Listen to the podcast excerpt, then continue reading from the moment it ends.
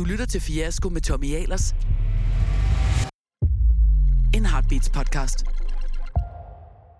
Det skal ikke være nogen hemmelighed, at jeg i nogen tid har forsøgt at gøre op med perfekthedskulturen.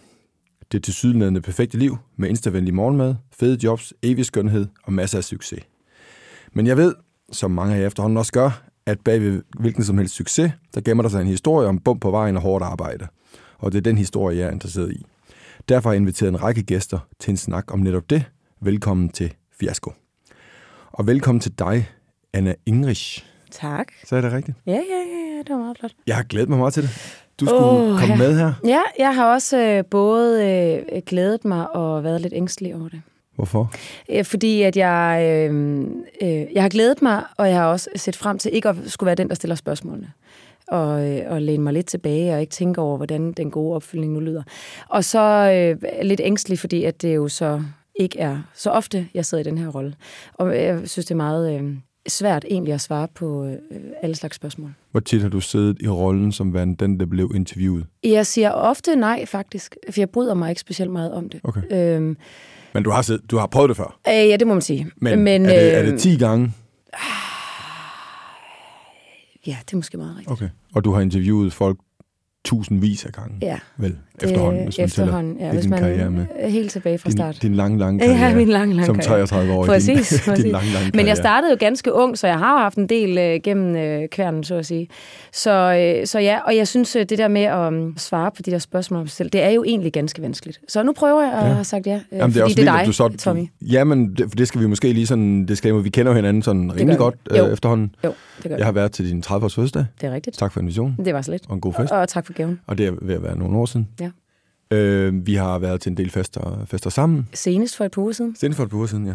Og så været naboer i har nogle vi. år. Ja, ja. Jeg savner dig i Ja. nabolaget. Jamen, jeg savner også at være nabo til dig og Ja. Martin. Mm. Så er det ligesom afklaret. Ja. Men ellers, det er sådan et, øh, et, et, en, en, et 4-5 års øh, godt bekendtskab, Det vil jeg også sige. hvor vi kan sidde loven af hinanden, men har det sjovt, når vi ses. Det er rigtigt.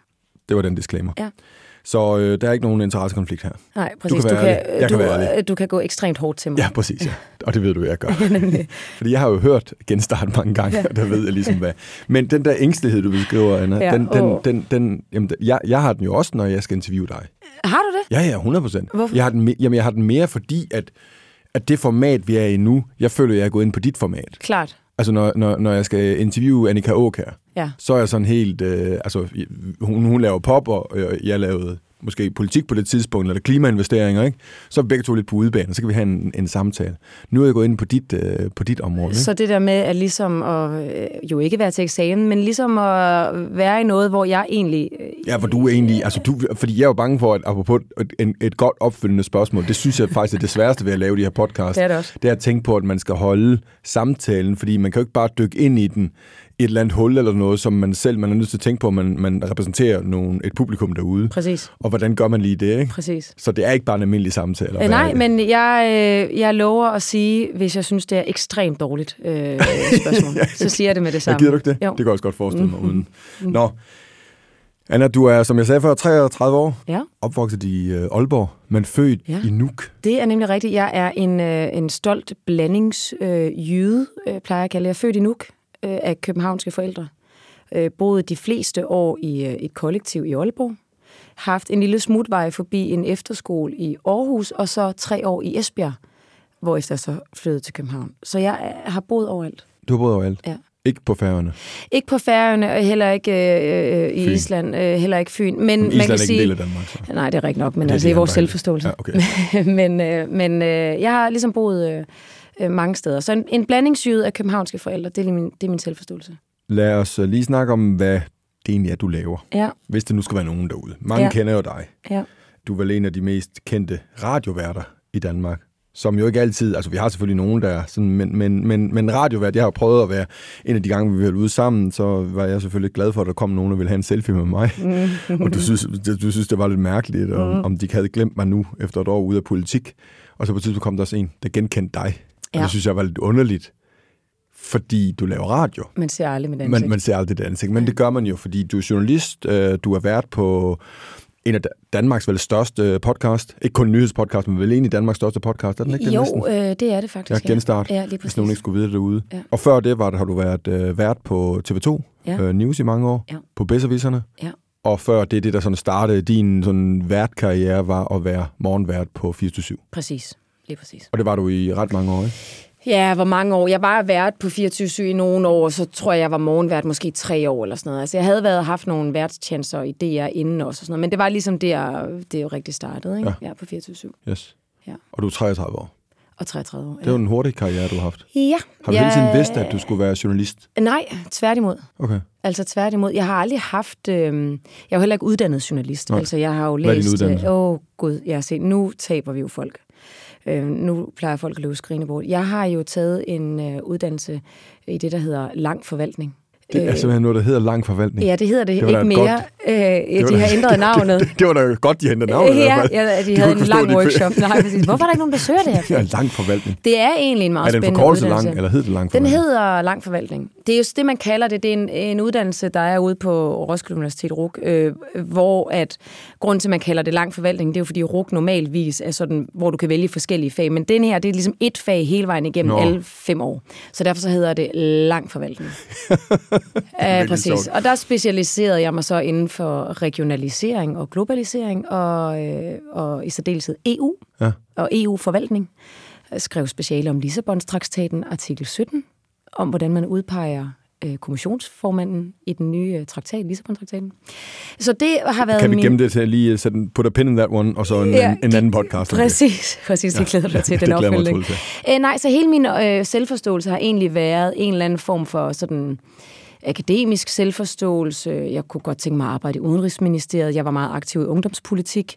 Havde også øh, et studiejob i øh, Søfartsstyrelsen under Erhvervsministeriet. Var et år i øh, Bruxelles, et halvt år i Bruxelles osv. Så, videre. så det var hele ligesom min tankegang. Jeg skulle på en eller anden måde, hvis jeg ikke skulle være diplomat, så noget, der, der lignede. Øhm, men kommer af omvej ind i den der journalistik. Øh, jeg var blevet universitetspraktikant ude på DR efter alle mulige kaotiske heartbreaks og fyringer og dårlige karakterer. Jeg tænkte, jeg må ryste posen, prøve noget andet. Jeg søger en praktikstilling på DR. Og så øh, tager Clem Kjærsgaard mig så under sine vinger, og jeg er der i ret mange år ja. med ham. Og det er jo et andet form for journalistisk fællesskab, jeg oplevede der. Han er jo, jo heller ikke uddannet journalist, og jeg tror ikke, der var en eneste journalist på den der øh, redaktion. Ikke, at der er noget galt overhovedet med journalister, men, men det var ligesom øh, et sted, hvor jeg ret hurtigt følte mig hjemme, og de ting, jeg vidste noget om, og de ting, jeg kunne.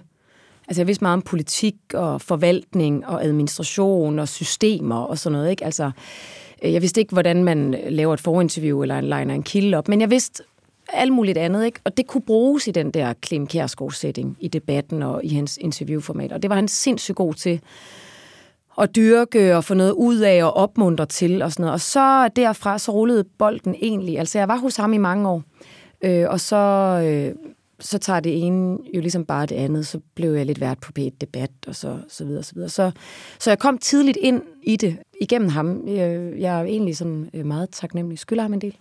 Det er dejligt. Ja, han er virkelig fed til sådan noget der. Og generelt, altså hvis man kigger ud over medielandskabet, så er der mange, øh, der har startet øh, hos Clement.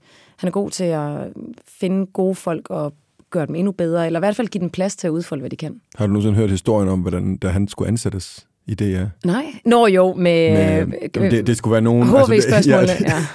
det, det skulle åbenbart være normalt, når man ansætter folk i DR, har man det her helt geniale spørgsmål, men man, man beder den, man interviewer. Er det ikke en masse Michael-historie? Jo, det er en masse Michael-historie, Ja, ikke? og så, skal de, så, så beder man i det her tilfælde Clement om at komme med et, øh, et eksempel på et HV-spørgsmål, Ja. hvorefter Clement svarer, ifølge deres historieudlægning her, valen er et pattedyr, ikke sandt? ja, præcis. Det er, jo et godt HV-spørgsmål. Ja. Og ellers er HV-spørgsmål jo, hvem, hvad, hvor, Nemlig som er en præcis. grundsætning i journalistikken. Øh, Præcis, og det er jo også sådan noget, alt det der, det har jeg jo lært øh, hen ad vejen. Altså, øh, altså, jeg har aldrig læst en interviewbog, for eksempel. Altså, intet, øh, jeg har intet journalistisk teori, eller kun journalistisk erfaring. Ja. Ja. Du, øh, hvornår bliver du klar over, at du godt vil helt frem i frontlinjen, altså som, som vært? For det er vel ikke, man, man kan vælge mange øh, løbebaner, Ja. når man er der. Ja, men, men fordi at jeg aldrig, kender du ikke det, altså den ene robrødsmad tager ligesom den anden, man aner egentlig ikke, hvad man Vil. har gang i, før det er for sent, Nej, nej, nej. jeg skulle øh, til at sige. Tro mig, altså. det kender jeg godt. Præcis, ikke? Pludselig står man der og er minister og bare sådan her, fuck, mand. hvad har jeg sagt ja til? Men, men det var egentlig lidt det samme. Altså, jeg tror jo, jeg er jo relativt udadvendt som person. Og jeg tror nok også, at der er nogen øh, i min omgangskreds, der vil mene, at jeg, jeg fylder øh, meget, og, og på den måde ikke er et, et sky menneske. Mm. Øh, så, så det er jo ikke fordi, at det som... Jeg troede i øvrigt også, jeg, jeg har jo haft en lang, øh, meget, meget øh, stærk skuespillerkarriere også øh, i, i mit unge liv. Som øh, i, i hvilke... Ja, men vi altså, bare tage en, en af filmene, den der fik en bodil... Øh, ja, men altså, nej, jeg var mere sceneskuespiller, vil jeg sige. Nå, okay, altså, okay. Tiggerpige nummer 12 på Aalborg Ejens Teater, og du ved, det var sådan nogle... Nå, okay, det øh, Præcis, ja, ja, okay. jeg er mere en sceneskuespiller. Ja, ja, ja, klart, klart. Det er, også, det er vel også det der med at få sådan, den live-reaktion fra publikum, Præcis. som man ikke får, når man laver de store den film. tætte kontakt. Ja, den tætte kontakt. Klart, klart. Øhm, så nej, så på den måde har jeg ligesom... Øh, det, det er klart, det er jo et gen, jeg ligesom bærer.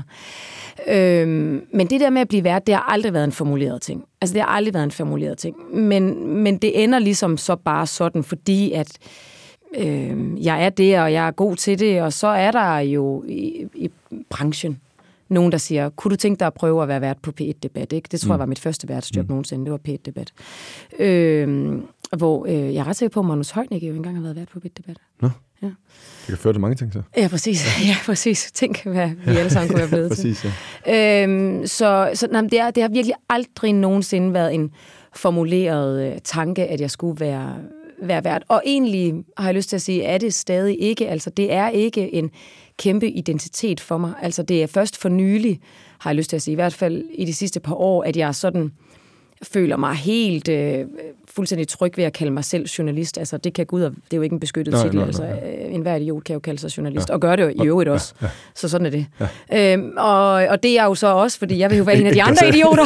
ikke dig selv inkluderet. Ja, præcis. Nej, men også begyndt at, at sige det, fordi det ikke har været en så stærk del af min identitet. Men altså nu siger jeg så, at jeg er journalist, og det der som vært er heller ikke en særlig stærk del af min identitet. Jeg, jeg, jeg tror egentlig, jeg kunne befinde mig ret okay med at lave andre øh, ting også. Jeg er bare ikke sikker på, at jeg vil være lige så god til det.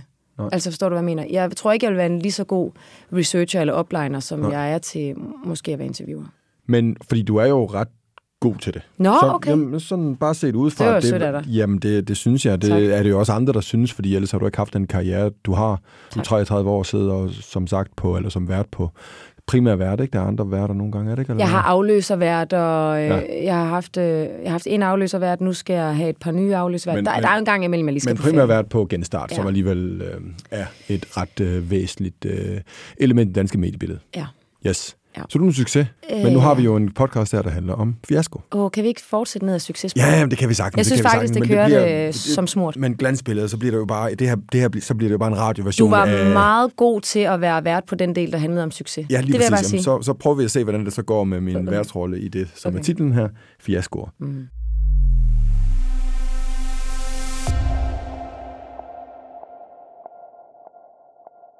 Vi har jo, øh, da vi har talt med dig forud for programmet her, spurgt dig sådan lidt ind til, hvis vi skulle tage udgangspunkt i at tale om en fiasko ja. i, din, i dit liv. Hvad skulle det så være? Og den kender jeg, men gider du ikke lige at prøve at jo. forklare, når vi spurgte dig om det, hvad, hvilken situation eller periode i dit liv, du så valgte at tage udgangspunkt i? Jeg vil jo starte med at sige, at det er jo et meget ubehageligt spørgsmål. Egentlig er det jo faktisk, når man får spørgsmål, jeg tænkte sådan, Hvorfor ringer de til mig? ja, præcis. Hvad fanden? Du var først på vores liste. Det faldt helt naturligt, da vi skulle ja, lege en gæst op her til. Ja, men, men nej, det er egentlig et overraskende ubehageligt, spørgsmål, ubehageligt spørgsmål, fordi man tænker i sin øh, øh, refleksion over det, når jeg, jeg kan jo sige en masse ting og sådan noget, men, men når det sådan lige skal tænkes til ende, og det er noget, du faktisk skal sige højt, om andre, og hvad det egentlig afslører om en selv, ja. så er det et ganske ubehageligt spørgsmål øh, at svare på, og tænke over rigtigt også. Øh, og jeg føler jo faktisk, at min øh, karriere på mange måder er brolagt med fiaskoer. Altså, jeg har mange, mange, mange, mange fiaskoer bag mig. Men jeg vil sige, det, der har været det største brud for mig, som på en eller anden måde har sat det dybeste aftryk sådan i nyere tid, øh, og været en form for skifte, det var øh, en stor nederlagsfølelse, efter jeg havde øh, født mine tvillinger. Jeg har jo en, øh, en hel del øh, børn, øh, nogle store bonusbørn og nogle øh, små børn, og øh, har aldrig været særlig glad for at være på barsel. Øh, faktisk. Du har, du har tre, jeg har tre, små. tre børn, Præcis. og så to og så, store bonusbørn. Og så to store bonusbørn. Og hvor gamle er de børn? Altså, de store er jo 21 og 14, og de små er 5, 5 og 1. Og, øh, og Så jeg har... mor første gang som 28 år. Ja, sådan noget, ikke? 27, Ja, 28. til tvillinger. Ja, lige præcis. Yes. Og ved med det samme, altså, og det er, skal jeg også være ærlig at sige, der er der helt klart også øh, strategiske øh, overvejelser bag det at tage en kort barsel, som jeg beslutter mig for. Altså, det er der. Øh, men Du får der tvillinger og vælger en kort barsel. meget kort barsel. Hvor kort? Altså, jeg, øh, jeg tror, jeg er tilbage på arbejde igen efter fem måneder. Okay. Øhm, så jeg vælger en meget kort barsel af strategiske hensyn og af øh, hensyn til mig selv og mit velbefindende. Jeg, jeg er ikke god til at gå øh, hjemme, og jeg er egentlig heller ikke specielt god til babyer, så det er genialt at få så mange af dem. øhm, så, øhm, så jeg kan bare mærke, at jeg ret hurtigt skal øh, tilbage i mit liv. Øh, jeg, jeg ammer, og jeg ammer tvillinger, og det er ret hårdt at have, have tvillinger. Ja. Og jeg starter mine morgener, der jeg så er tilbage på arbejde, der møder vi jo klokken 4. Måske 5 blev den nok nærmere, ikke? Ja. Men altså i teorien tror jeg, vi møder klokken Fordi, du 4. stadigvæk, fordi du kommer tilbage på barsel, der er du stadig på morgenfladen. Der er jeg på morgenfladen, ja, lige på præcis. 24/7. Lige præcis. Og det sender fra 7 til 9, eller... Ja, nej, vi starter sgu da med at sende klokken 6, Okay, seks. 6 til 9, 3 yes. timer, ikke? Ja. Øhm, og jeg sender sammen med me- meget gode mennesker osv., og, og jeg skal så møde ind på arbejde klokken 4. På det her tidspunkt ammer jeg jo stadigvæk, jeg ammer også om natten, så jeg står op klokken halv fire, ammer tvillinger, tager ind på arbejde, sidder og kigger udsendelsen igennem, sender fra 6 til 9, har redaktionsmøde, skal tilbage på computeren og udvikle idéer, skal skynde mig hjem og amme igen, og skal så på en eller anden måde i teorien tilbage på arbejdet, altså gå rundt og tænke og udvikle nye idéer, og allerbedst selvfølgelig, hvis jeg kunne komme retur på kontoret. Ikke? De fleste går jo først af morgenværter, når man er mødt så tidligt, tror jeg, man skulle gå klokken et eller sådan noget. Og der er virkelig en engageret stemning på 24-7 med rette, altså, og, og med god grund, og, og det var fantastisk. Altså, folk knokler, folk er kreative, folk får sindssygt gode idéer, og alle bliver nødt til at bære øh, brænde til bålet. Alle bliver nødt til at få de gode, skæve idéer. Og på et redaktionsmøde på 24-7, så er en idé ikke, øh, lad os interviewe en politiker om øh, Danmark kan mere 3, altså regeringens nye reformudspil, for at bruge det eksempel. Det er ja. ikke en idé. Altså en idé, det er en ny vinkel, en skæv vinkel, det skæve spørgsmål. Tænk det anderledes. Hvilken kilde kunne man få fat i? Altså det er en rigtig idé, ikke? Der er så mange lorte idéer i dag ja. på redaktionsmøder rundt omkring i, i, i Danmark. Idéerne på 24-7 var gode. Nogle var også dårlige. Ja. Men mange af dem var også gode. Og jeg finder ligesom bare ud af med tiden, Øh, som tiden går, og jeg er tilbage, og jeg knokler. Det går egentlig okay med at sende der, når adrenalinen kører, og den grønne knap lyser øh, fra 6 til 3, og jeg er på. Alt er godt. Jeg har ikke nogen sygedag, jeg møder op, og jeg, er, jeg synes, det kører. Men som tiden går, kan jeg bare mærke, at min hjerne bliver mere og mere til grød. Altså, jeg kan ikke tænke, jeg får ikke nogen idéer. Jeg kan godt følge med i nyhedsstrømmen. Det kan jeg godt, og det gør jeg også. Det kan jeg heller ikke lade være med, men jeg kan ikke finde på de der idéer. Jeg, kan ikke, jeg er ikke kreativ. Du jeg følte er dig ikke, uskarp, eller? Jeg var uskarp. Ja. Altså, jeg følte mig uskarp, og jeg var uskarp. Jeg fik ikke nogen idéer, og når, hvis jeg endelig fik en, så kunne jeg ikke efter endt redaktionsmøde få dem i mål. Altså, jeg var så sindssygt hårdt presset i bagklogskabens lys. Ikke? Ja. Altså, jeg ammer tvillinger, som er et halvt år gamle, og møder altså klokken 4, 5 om morgenen, og skal sende tre timers live radio, og skal finde på alle de her sindssyge idéer, og jeg synes ikke, at der var en kompetitiv konkurrencestemning, men man skal ligesom komme med noget, og der er også en kultur i, at du skal ikke komme med noget. Det bliver også påpeget, hvis du ikke kommer med noget. Og det... Så du kunne ikke, det var ikke en option bare at være vært, Nej, og så, og Nej, så lade de nej. andre om Og- de gode idéer? Og det tror jeg på en måde, at jeg måske i min, øh, i min oplevelse og forståelse af det der setup, jeg også var, som jo også var en stor hjælp til dem, at man holder så kort en barsel. Det er ikke nemt at finde en afløservært, bare sådan der, der skal fungere med en anden vært også. Så, så det, var, det var ligesom en rigtig god løsning for, for alle, og jeg tænkte også, at jeg gjorde dem en tjeneste, og som tiden går, kan jeg bare mærke, at der også er en stigende utilfredshed med, at jeg ikke får de der idéer, og jeg er fraværende på en eller anden måde, og jeg øh, forsøger at gå tidligt. Ikke? Altså, jeg var jo seriøst en desperat kvinde, ikke?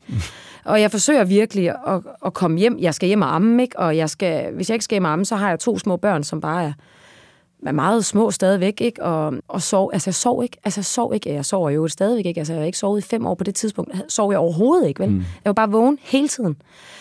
Så min egen stigende utilfredshed og erkendelse af, at jeg er simpelthen ikke øh, god. Altså, jeg var bare ikke god, og jeg var ikke kreativ, og jeg var ikke kvik i hovedet. Den bliver mere og mere mødt med, at det faktisk også er det, jeg får at vide af øh, redaktionschefen. Så det er jo ikke bare, du, du kom ud over bare din egen usikkerhed. Du følte egentlig også, at omverdenen også reagerede, bekræftede dig i det, du selv følte. Og det gjorde de. Ja. Og, og det er også bare for at sige, at nogle gange er det jo også sådan, når man føler noget, at det jo også er rigtigt. Ja, ja. Altså forstår du, hvad jeg mener? Altså ja. nogle gange, når man har følelsen af, at man ikke er god nok eller dårlig, så er det jo også bare nogle gange ja. sådan, det er. Og det var sandheden. Så vil jeg jo til mit eget forsvar sige, at øh, Øh, jeg synes jo måske godt, at der var en kontekst, øh, man kunne have øh, tænkt, tænkt med, eller nogle omstændigheder, som havde været sympatiske at tage mere hensyn til. Og, og det skulle jeg i øvrigt også have gjort over for mig selv.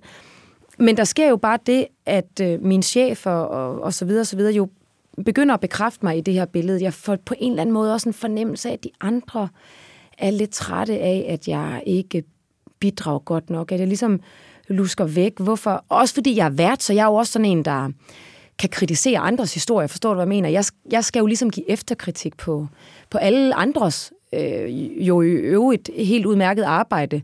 Og de, deres arbejde er måske bedre end mit, og så sidder jeg og siger, at det skal blive bedre, det skal strammes op, og den der idé er ikke god nok, eller den her vinkling skal være hård, eller det er ikke et ordentligt spørgsmål. Eller, altså, sådan er det jo bare. Du er jo, du er jo på en eller anden måde over øh, redaktrisen ja. i sådan et system, ikke?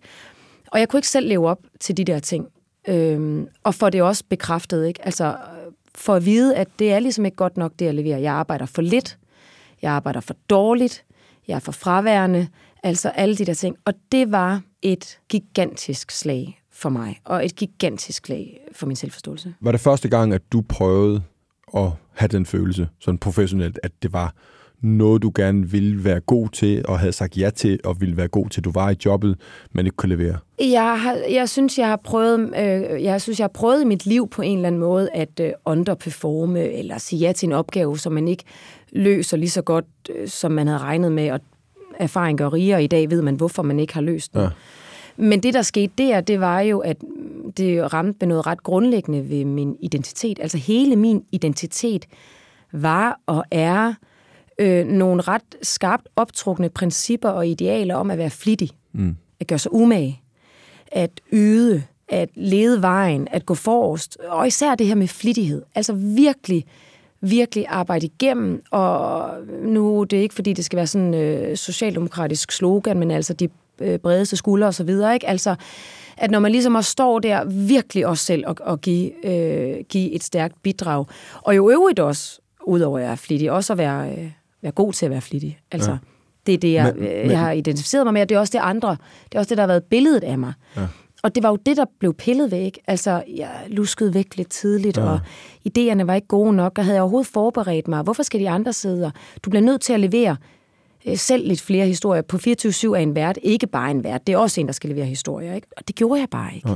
Og de andre værter gjorde det jo, det kunne jeg jo se. Altså, de andre værter havde gode historier, gode oplejninger, og i de uger, man ikke var vært, man skiftede hver uge, så havde de bare alle mulige kulturkritiske historier, og øh, historier om Alternativet, og Asger Jul, der lavede et eller andet skævt interview, som man selv havde øh, smasket op for bunden, og jeg var bare, jeg, jeg sværger, Tommy, min hjerne var grød. Ja. Altså, jeg kunne ikke, om jeg så havde fået en milliard kroner for det, jeg ville ikke have kunne tænkt en original tanke på men, det tidspunkt. Men du ved jo godt, hvorfor du ikke kunne. Ja. Og så hjalp det der ikke videre, fordi var det ikke et spørgsmål, om du skulle redefinere, hvad succes var for dig? Mm. Både i den periode, men også nu, hvor du har øh, tre børn. Jo, i bag... Er succes så stadigvæk? Altså har det gjort, det du oplevede der, og det du så er i nu, det lyder som om en eller anden krise, du er i, men, men at du har, øh, du har øh, tre, tre børn og, og to bonusbørn. Ja. At der også er noget andet, man skal. Altså den definition, du beskriver der med at have, at, at det flittige og det at være umage, at det er en stor del af dit identitet, der er også en anden del af din identitet nu, og det er at være mor og være hustru. Øh, ja, til dels Eller? vil jeg faktisk sige, men jeg vil sige, at så meget har jeg heller ikke lært af den fiasko. øh, det har jeg egentlig ikke. Altså, jeg er tilbage på sporet. Øh, forstået på den måde, at min grundlæggende identitet, som jo også, vil jeg skynde mig at sige, er et resultat af nogle øh, selv optrukne øh, principper i livet. Mm. Altså det er noget, jeg meget bevidst har sat op som nogle værdier og idealer, jeg synes er vigtige at stræbe efter i livet. Øh, der føler jeg mig tilbage øh, på sporet. Det, der skete, det var, at det startede jo et par års øh, shakiness i forhold til, øh, om jeg kunne tillade mig at have det blik på mig selv. Øhm, og, og, og derfor så... Og så hvilket blik? Og et blik, hvor du sagde, at der skulle rumme begge dele, både den flittige Nej, øh, blik- arbejdsbi og så var- moren, var- nej. eller et blik øh, på, om det var i orden at være sådan? grundlæggende var der nogen, der sagde til mig, du er ikke så flittig, som du tror, du er. Ja. Altså, det var sådan, jeg hørte det. Det var jo ikke det, der blev sagt, vel? Men altså, det var den oplevelse, jeg havde.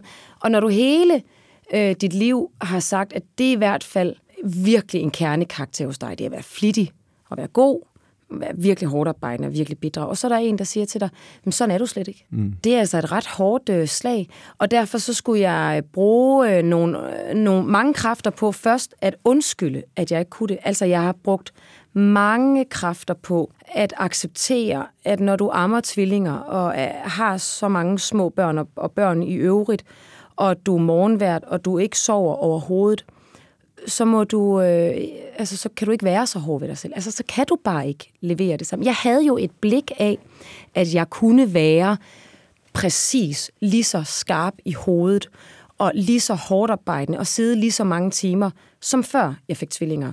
Og på det her tidspunkt var tvillingerne mellem, jeg tror det forløb fra de var 5 måneder til, til 15 måneder, eller sådan. Det var sådan en lille års tid, hvor det her bare gradvist ligesom udviklede sig, ikke? Ja. Og det vil jeg sige, det er klart den læring, jeg... Altså, man bliver nødt til at rumme, at du nogle gange i livet ikke kan det samme, som du kan andre tidspunkter i livet. Yes. Og det er jo en ekstrem banal læring. Altså, det er jo en ekstrem banal læring. Men, men vi er nødt til at få den... Altså, du har ikke læst den nogen steder, den der. Nej, det er jo, og det er jo det, nu læser jeg faktisk en ekstrem interessant øh, bog om katastrofehåndtering, og hvordan mennesker ja. reagerer på katastrofer. Altså, øh, og det er jo sådan noget med, at, øh, at det man finder ud af, altså menneskelig, øh, mennesket lærer at reagere kun ud fra egen oplevet erfaring. Ja. Altså det kan ikke, selvom man kan få nok så mange ting at vide, så kan man kun ud fra sin egen menneskelige erfaring. Og det var jo så en af de, synes jeg, for mig i mit liv, var det en af de grove erfaringer. Altså at føle, at man var dårlig, øh, og så få at vide, Nå, men det er du faktisk også. Ja. Det var øh, hård kost. Det er nogle, nogle gange også... Nu prøver jeg lige at slå os i, øh, i hvad hedder det, hardcore? Ja, ja. Øh, med at øh, sådan insecure overachievers, ikke? Jo, Vi vil gerne, øh, vi vil gerne det hele, har Ja. et billede af, at vi også kan det hele, men alligevel er grundlæggende usikkerheder. Der ender man jo tit med sådan at række ud til folk, nogle gange lidt meget tydeligt, Ja. og nogle gange lidt Kan jeg subtilt. Ja, Ja. at, hvad synes du egentlig, Ja. det gik da ikke. Nærmest ligesom børn, der spørger, er det også en grim tegning? Så Præcis. kan man finde på at spørge efter et eller andet møde eller noget. Og det jeg gik gik- ikke og så jeg godt. gik jo også rundt og så håber der. man jo altid, at folk så skal sige, det var skide det var godt. skide godt. Præcis. Det er, jo det, det er jo det svar, du selv, fordi du, du vidste godt, det ikke var godt, men du håbede alligevel, at, fordi Ja. du altid har været vant til at få det andet at vide. Og så gik jeg jo totalt rundt om den varme grød. Ikke? Altså, jeg sne mig langs panelerne og prøvede at dukke mig lidt, når jeg skulle tidligt hjem, fordi jeg skulle amme, jeg var ved at fuldstændig eksplodere i kroppen. Ikke? Og øh, prøvede ligesom at skrive mails, men nu havde jeg også kontaktet dem og dem, og kunne det her ikke være en god historie, men altså, du ved, og, og håbede ligesom, de ikke vil opdage det. Og da de så gjorde det, det var også det, der var, der var jo også en vis grad ydmygelse i det. Og ydmygelsen er jo svær at æde, ja, ikke? Ja, ja. Fordi det var jo maskefald, øh, altså simpelthen blive prikket og få sagt, altså, der er lige en stemning af, at du ikke øh, får bidraget godt nok. Jeg blev i øvrigt også ved at sige, med rette, rasende på mine chefer, øh, fordi at jeg synes jo, det var øh, fuldstændig urimeligt. Altså, jeg, jeg mener jo også at den dag i dag, at de skulle jo bare have været pisse glade for, at jeg troppede op hver dag klokken 4 ja. og sad i studiet og leverede det, ikke? Øh, og så skulle de da bare have sagt skid hul i, om du så får lavet den ekstra oplejning. Præcis. Vi ved godt, hvad det er for en situation, Øhm, du gør, at vi er glade for, at du er tilbage. Det Nemlig, skulle de da. det skulle de da. Øh, og, og alt det, og alle er tilgivet, og alt er godt, og jeg er selv tilgivet, og de er tilgivet, og alt skal ses i en kontekst og pisse og papir. Men, men det var jo en, det var da helt klart en ydmygelse. Men det har ikke ændret grundlæggende på, din, dit selvbillede og din id- identitet er stadigvæk at gøre sig umage Ja. og være flittig. Ja. Det har det ikke ændret på. Nej, det men synes det, jeg ikke. Men det har ændret på, at du godt ved, at det ikke er altid hele tiden. Det har ændret på, at man må acceptere, at der på noget tidspunkter i livet er perioder, hvor du ikke kan levere det samme, som ja. du kan på andre tidspunkter i livet. Og det, den erkendelse hjælper mig jo en hel del i de her år, hvor jeg i øvrigt arbejder også øh, alt for meget og så videre så videre i forhold til have små børn. Men, men, øh, men der er også stadigvæk masser af ting, jeg godt kunne tænke mig at lave, som jeg bare ikke, jeg kan, jeg kan ikke finde øh, kreativiteten til det, og jeg kan ikke finde timerne til mm. det. Jeg ved ikke, hvornår jeg skulle gøre det. Øh, og øh, det er klart, altså det der med, at du, der er perioder af livet, hvor du ikke er lige så god, lige så kreativ, lige så flittig og har lige så mange timer, og det må du rumme. Det har været en sund og med noget banal erkendelse. Du fik så dit tredje barn Ja, tak. fire år efter. Ja, Hvordan- tror du, det var en strategisk smart beslutning? jeg elsker hende overalt på jorden. Men, Men, altså, men, men, men hvordan var det så i forhold til den? Fordi der har du så lært, selvom det var banalt, det havde du så lært fra, fra tvillingerne, Ja. at der er en periode der, hvor du ikke øh, Præcis. nødvendigvis øh, kan alt det, du gerne vil Ja. have, du skal kunne. Ja. Var det så nemmere at håndtere det? Nu ved jeg godt, det er forskel på at have et barn og tvillinger. Ja, alt er anderledes end at have Alt tvillinger. er vil jeg sige. anderledes. Men that being said, så valgte jeg jo så ved mit tredje skråstrej femte barn, altså min, mit seneste barn og sidste barn, øh, Ser vi lige en newsbreak her. øh, sidste barn, news. valgte jeg jo så kun at tage tre måneders barsel. Nå, okay, smart. Det var også kun Øh, én jo, fordi... Ja, præcis. Så Hvorfor- tænkte jeg, hvorfor kun to og en halv måned? Det kunne man ikke, eller? Ja, nej, præcis. Det okay. Okay. blev for... Nej, fordi det skulle passe med, at så kunne jeg komme tilbage 1. maj og sådan noget. Ja, så tog jeg en meget øh, øh, kort barsel der. Jeg kan ikke huske, hvor lang tid jeg præcis. Jeg tror, jeg tog omkring tre måneder. Måske var det fire. Og øh, startede så op på bedservisserne igen. Altså ud fra samme devise. Og det gik bedre... Øhm, fordi det også var, nu siger jeg et mindre krævende arbejde, det er jo ikke helt rigtigt, fordi du skal være sindssygt meget på, men du skal ikke, du sidder ikke i den, det der var så svært på 24-7, det var jo også, at du skulle opfinde den dybe tallerken. Ja. Altså det var jo, det ved alle, hvor svært det er at skulle sidde i det der, og når, det, når din hjerne så er grød, ikke?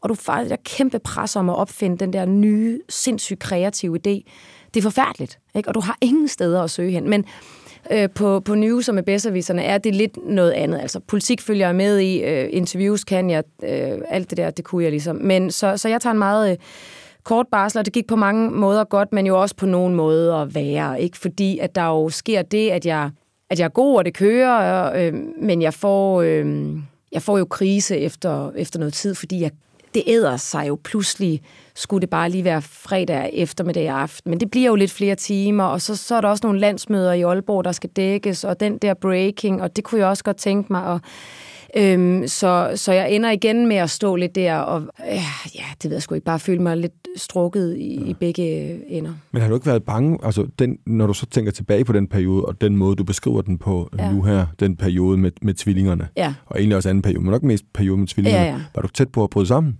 Det var jeg. Altså, det, det, det, var, det, det har jeg ikke været med, med det sidste barn, vil jeg Nå, sige. Og, nej. og jeg husker egentlig, det er meget sjovt, du spørger, fordi jeg husker egentlig den periode, det er jo kun et år siden, halvandet år siden, ja. halvandet år siden er det. Jeg husker den som glimrende, men så var det min mand, inden jeg skulle herud i dag, som sagde, altså det var det også, han sagde, du havde det da helt vildt. Øh, helvede til, jeg var, du var fuldstændig smadret og kørt ned og sådan noget.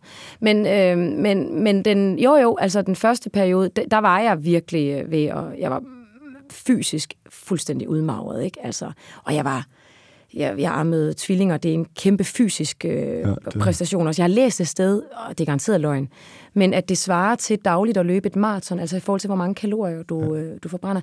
Jeg tror, da jeg var færdig med at amme de der tvillinger, var jeg nede på sådan noget 46 kilo. Altså, Ej, jeg var ej. skin og ben. Anna, du er super sej, men du skal også passe på dig selv. Jamen, det skal jeg. Nu lyder jeg som din far, Ja. men det er du nødt til. Ja, ja, jamen, og det, det er og det er rigtigt. de andre, dem der også lytter med, det er jo meget, altså selvom den er banal, den læring, så den jo meget fin i forhold til, at det ikke er sikkert, at din identitet om at gerne vil opnå noget og gøre noget, uanset hvilke markører du bruger på det, Ja. bryder sammen, fordi der er en periode, hvor du ikke kan det. Præcis. Det er, jo, det er jo det, som er, er det fine i det her, fordi, og det kan jo måske også tage lidt presset af, at man ikke så ender i sådan en periode, fordi du har alligevel haft styrken til, at du så ikke bryder sammen. Og Ja. det er jo fordi, du i situationen nok også var nået frem til erkendelsen om, at det var lidt okay.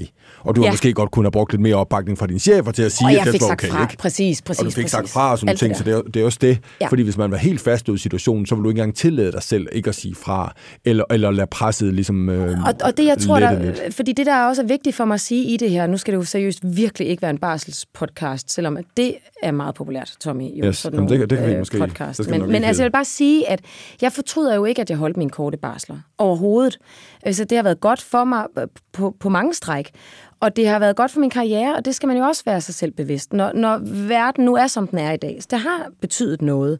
Der er forskel på at være væk halvandet år og være væk i tre måneder. Det er jeg overvist om. Det er hårdt kost at sige, men det er det. Og det, og det er det, du mener, fordi jeg skulle, et af mine opfølgende spørgsmål Ja. var, du har brugt et par gange, at det var et strategisk valg. Ja. Og det, du mener med det, det er, at du ved godt, at det måske, din, hvad skal man sige, karriere var måske et andet sted, hvis det var, at du har holdt et års barsel. Det er det, du mener med det, eller hvad? Det er jo, Og det, du siger nu også. det, det er jo den, sådan, den meget simple udlægning. Man kan i hvert fald sige, at øh, når du holder en så kort barsel, og det skal du vil jeg bare sige, det skal man jo 100% kun gøre, hvis man overhovedet har muligheden. Og hvis det er noget, man har, man skal jo ikke gøre det af strategisk årsag, man skal gøre det, hvis, fordi man grundlæggende har lyst. Og jeg havde lyst til at holde en kort barsel, fordi jeg ikke havde lyst til at tage barsel. Mm. Men, men, men der, der er jo også den bare kyniske øh, ting, at, at, øh, at der er forskel på at være væk i, i kort tid og lang tid. Altså, der er, der er ting, du går glip af, når du er væk øh, i lang tid, og der var ting, jeg ikke havde lyst til at gå ja, glip af. Det var fair nok. Øh, og begge dele er jo fair. Og begge dele er totalt fair. Og det vil jeg bare sige, det, der, var jeg, der traf jeg bare så det valg, når regnestykket var sat op. Okay, vær, blive sindssyg i hovedet derhjemme, eller øh, blive også en lille smule sindssyg på arbejdet, men, men ja. på, på lang sigt, og for min egen sådan, stimulering, så vælger jeg så det sidste.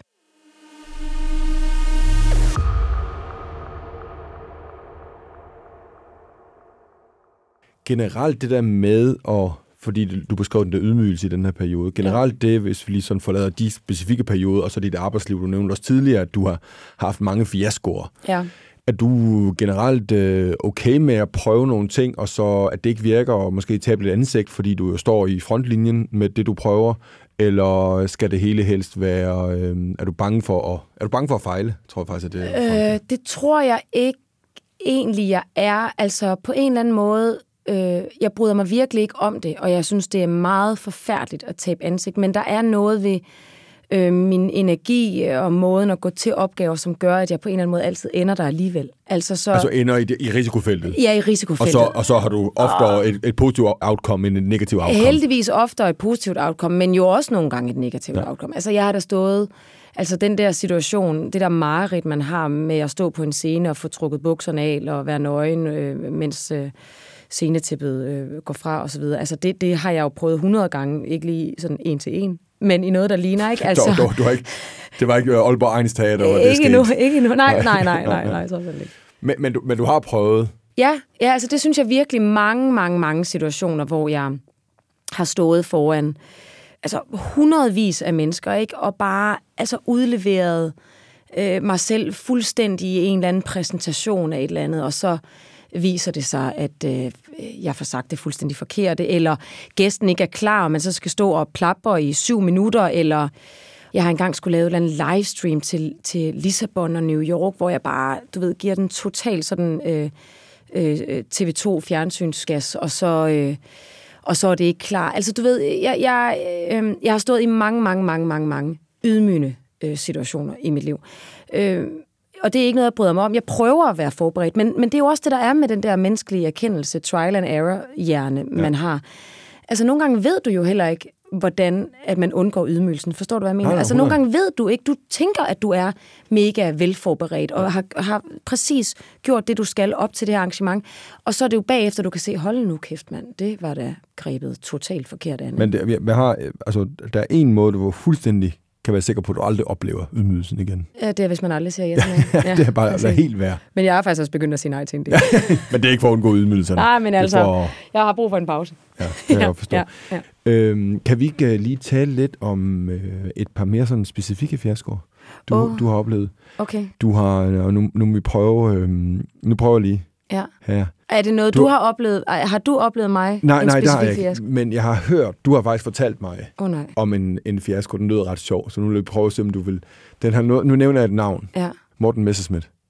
Nå ja, åh, den er... Ej, for satan, kan du huske den? Ja, det kan jeg godt huske. Har jeg fortalt dig den? Den har du fortalt mig Ja, okay. Er det, inden, er det inden for feltet fiasko? Nu skal det jo siges, altså, jeg ved ikke, om Morten han hører til det her.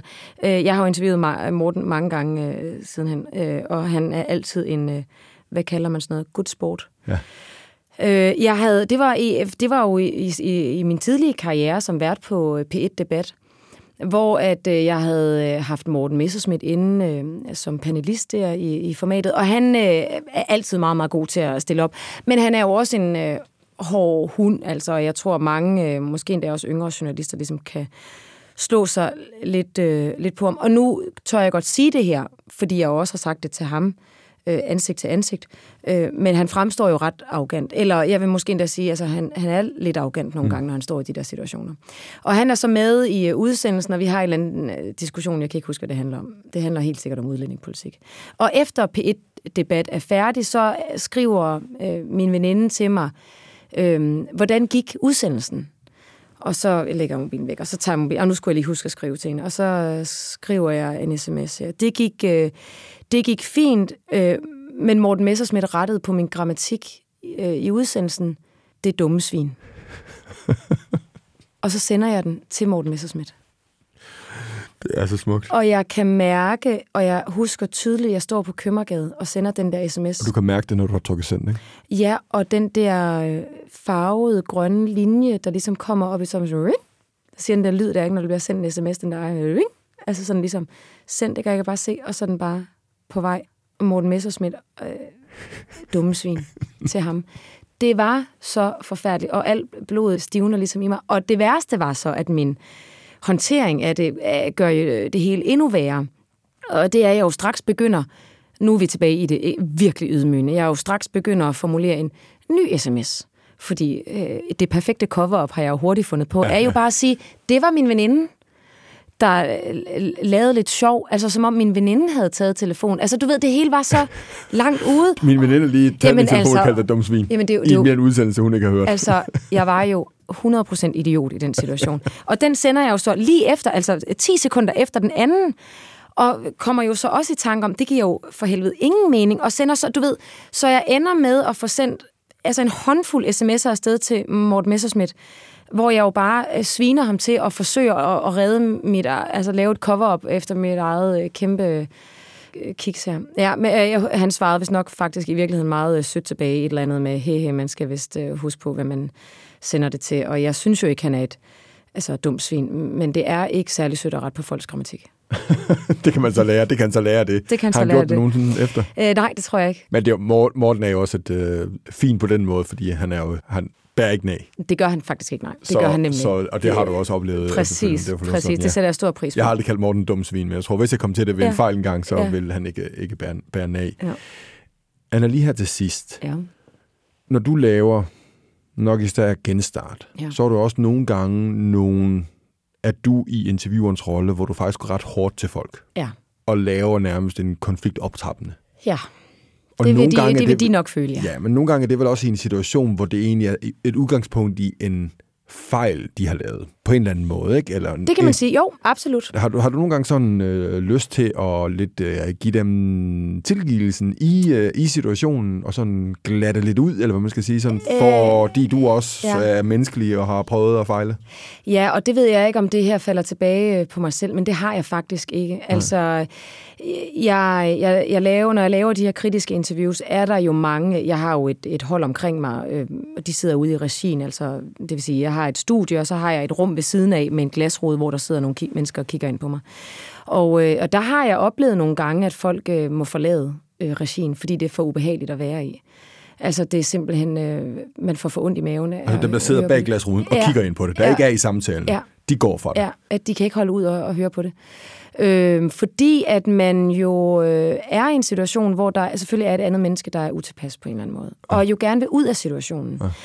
Og der er det jo bare vigtigt at understrege, at det ikke er min rolle at hjælpe dem ud af den situation. Altså ja. min rolle er at øh, forsvare på spørgsmålene og komme så tæt på noget, der minder om sandheden, som overhovedet muligt. Øh, og komme så tæt på at demaskere det, de prøver at bygge op, som overhovedet muligt.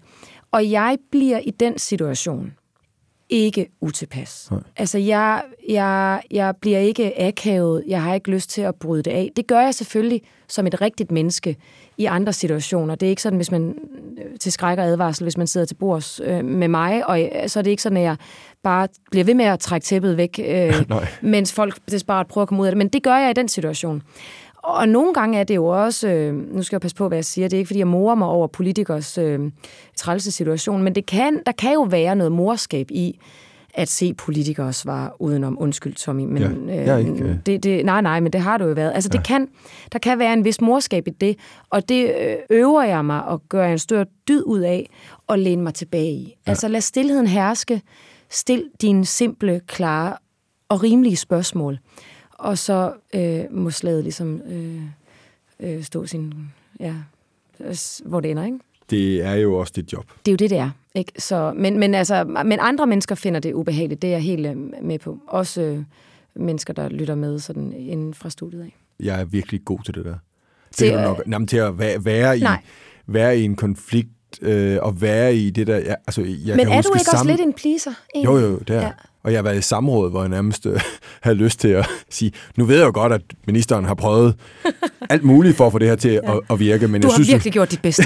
ja. jeg ved godt, du har gjort dit bedste, men, Men måske var det bare ikke godt nok. lige- jeg tænkte jeg tænkte bare lige på- jeg har ja. bare lige et enkelt spørgsmål her, jeg godt lige vil følge op sådan med. Men, men når det, that being said, så vil jeg så faktisk sige, at når interviewet er færdigt, så er der jo, øhm, kan der jo godt være en ganske intens stemning. Nogle gange forsøger jeg sådan ret hurtigt at komme ud af en, en, ligesom en bagdør, jeg har, og så gå udenom, så jeg ligesom ikke, der, er de kommer jo altid med et helt entourage og rådgiver og pissepapir. Ikke? Øh, andre gange øh, må man ligesom også tale den til ende der efter interviewet, og så det, der kan det være ganske svært at sige, øh, øh, sige noget, der, mm. der... Jeg har engang sagt til en, som havde været igennem et hårdt interview, nu vil jeg ikke sige, hvem det er, men en, der havde været igennem et hårdt interview. Altså, det var virkelig ikke sjovt. Og der vidste jeg simpelthen ikke, hvad jeg skulle sige bagefter, og der var så intens stemning, og jeg, det kan jeg jo så godt mærke på en eller anden måde, af, fordi jeg kan også se folk omkring, og alle er forsvundet, og der er bare sådan nogle støv øh, skyer tilbage. Og der sagde jeg, ja, øh, jamen, jeg tror ikke, det bliver værre end det her. Altså som en afsluttende kommentar til interviewgæsten, hvilket jo også er sådan lidt. Men som et forsøg på at sige, nu godt klaret, Nu, nu, nu- nu, er det, det, var, det, var, det var bunden, det her. Nej, men altså, min me- mening var egentlig, nu plasteret er hævet af. Ja, ja, ja, ikke? ja, ja. Altså sådan der, videre, fremad, herfra, one way-agtigt. Ikke? Øh, det var sådan, det var ment. Jeg er ikke sikker på, at det var sådan, det blev hørt. Okay.